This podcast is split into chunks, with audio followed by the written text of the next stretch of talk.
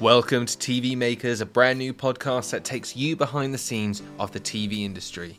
Join me from April 5th as I speak to industry professionals and learn about their roles, what they do, and most importantly, how they do it. We'll hear from all corners of the TV world, from Steadicam operators, production managers, directors, lighting technicians, and many more. Here's a small taster of what's to come. Police turn up in in brilliant Russian style, 30 of them. What are you doing here? Show us your permit. The fixer has a face to face scream off with the police, talking about BBC crews getting arrested, and then the military rock up and say, You're outside our embassy, you need to move, we've got a convoy coming. Going back to Sherlock. yeah, so he said to me, um, This is the rate, never work below it. Um, this is the things that will benefit you as a spark. You have to go and get qualified because no one is going to take you seriously as a female spark if you don't at least have your qualifications to back you up.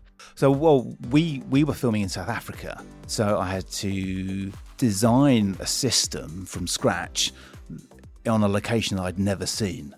So you might get a contestant that decides to not stay within the zoned area that they have been told to stay in because that's where the cameras can see. So at that point, there needs to be contingency plan.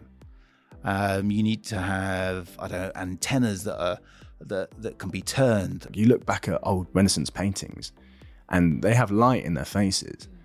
And I mean, I guess this is just techniques that have been going on for years. You know, another thing that's great to do is like light the space, not the person. Think about depth.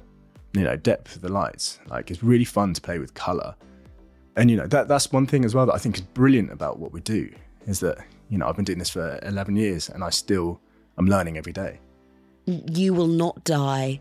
You will not melt into a puddle. They they might not be nice. And that sucks. Some people aren't nice. But at the end of the day, if you want to get somewhere, it's you. It's you, are the you're your biggest fan. You're who's got your own back.